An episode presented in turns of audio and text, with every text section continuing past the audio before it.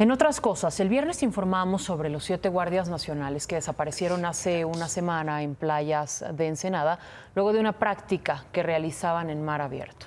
Ayer el cuerpo de uno de estos guardias apareció a unos dos kilómetros y medio de donde desaparecieron. Fue identificado como Carlos Omar Frías, tenía 21 años.